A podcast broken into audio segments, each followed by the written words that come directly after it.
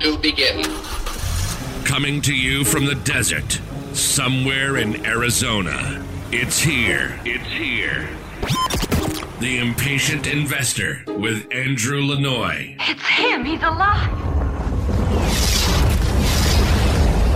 If you're looking for new ways to generate wealth and passive income, you're in the right place. You want it all, don't you? You're in the right place. This is the podcast for those wanting to take control and gain freedom through alternative investments.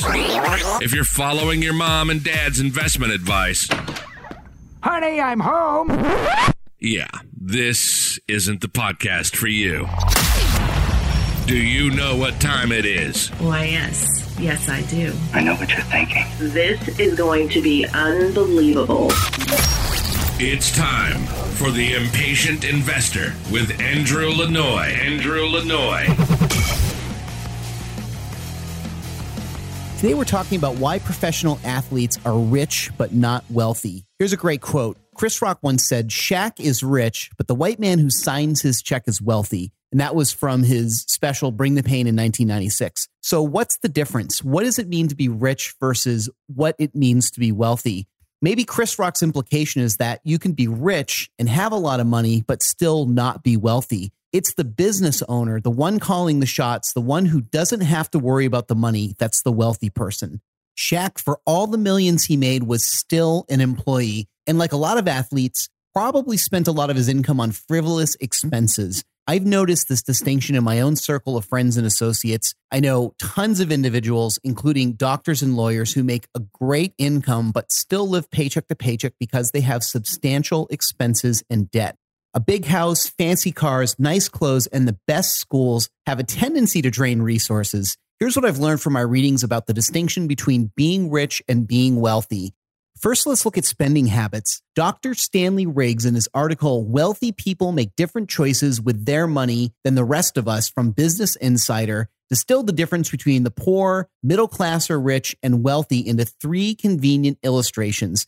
And the difference all comes down to spending habits. The wealthy just spend their money differently than everyone else. What's interesting is the spending habits of the middle class and lower class are not that different. Comparing the amount of earned income that goes towards expenses, the poor spend a disproportionate amount towards expenses and liabilities, and the middle class or rich allocate more of their income towards expenses and liabilities relative to the wealthy. The poor spend nearly all of their income towards expenses. But the most glaring difference between the wealthy and the other three groups is that the wealthy do not only allocate their income towards expenses, but also towards assets. And not only just any assets, but assets that produce passive income. In fact, they allocate a majority of their income towards those passive income producing assets.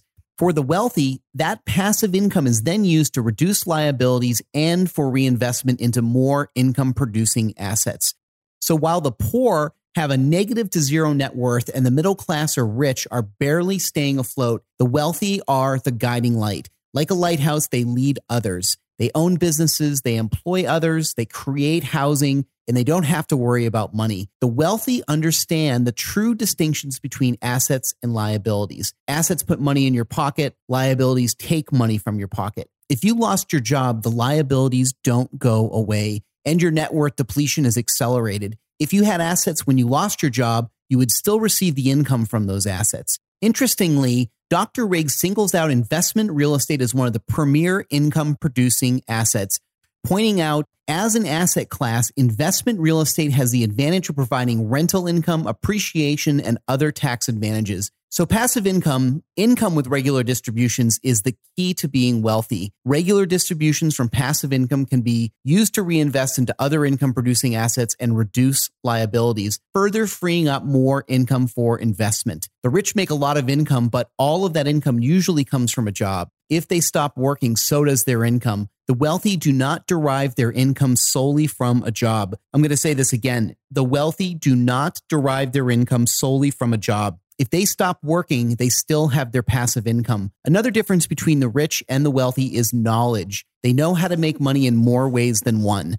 A doctor knows how to fix people, but if something happens to a doctor's hands that prevents him from being a doctor, he can no longer generate income. With the wealthy, their knowledge base is not restricted to one source of income generation. If one venture fails, they pick themselves up and with their investment experience and ability to analyze potential opportunities, they move on to the next venture. That knowledge didn't fall out of the sky. The wealthy are knowledge seekers and are constantly learning. And because the wealthy allocate funds for investing, they're always prepared for downturns. Now, I know it's not as easy as it sounds, but to become wealthy, one should start by absorbing knowledge and learn about different types of passive income producing assets so that when you're in a position to invest, you can invest with confidence. Then, by taking the regular distributions from your passive income investments and reinvesting them, you'll begin to compound your assets and income just as the wealthy do. If you want to learn more about how to create multiple streams of income, simply go to stoptradinghours.com. This was The Impatient Investor with Andrew Lanoie. You'd do it again if you thought you could get away with it, wouldn't you? Visit theimpatientinvestor.com for more episodes and be sure to share this podcast. Now, don't tell me you're taking all this seriously. No, seriously. Seriously. Go share it and rate it on iTunes today.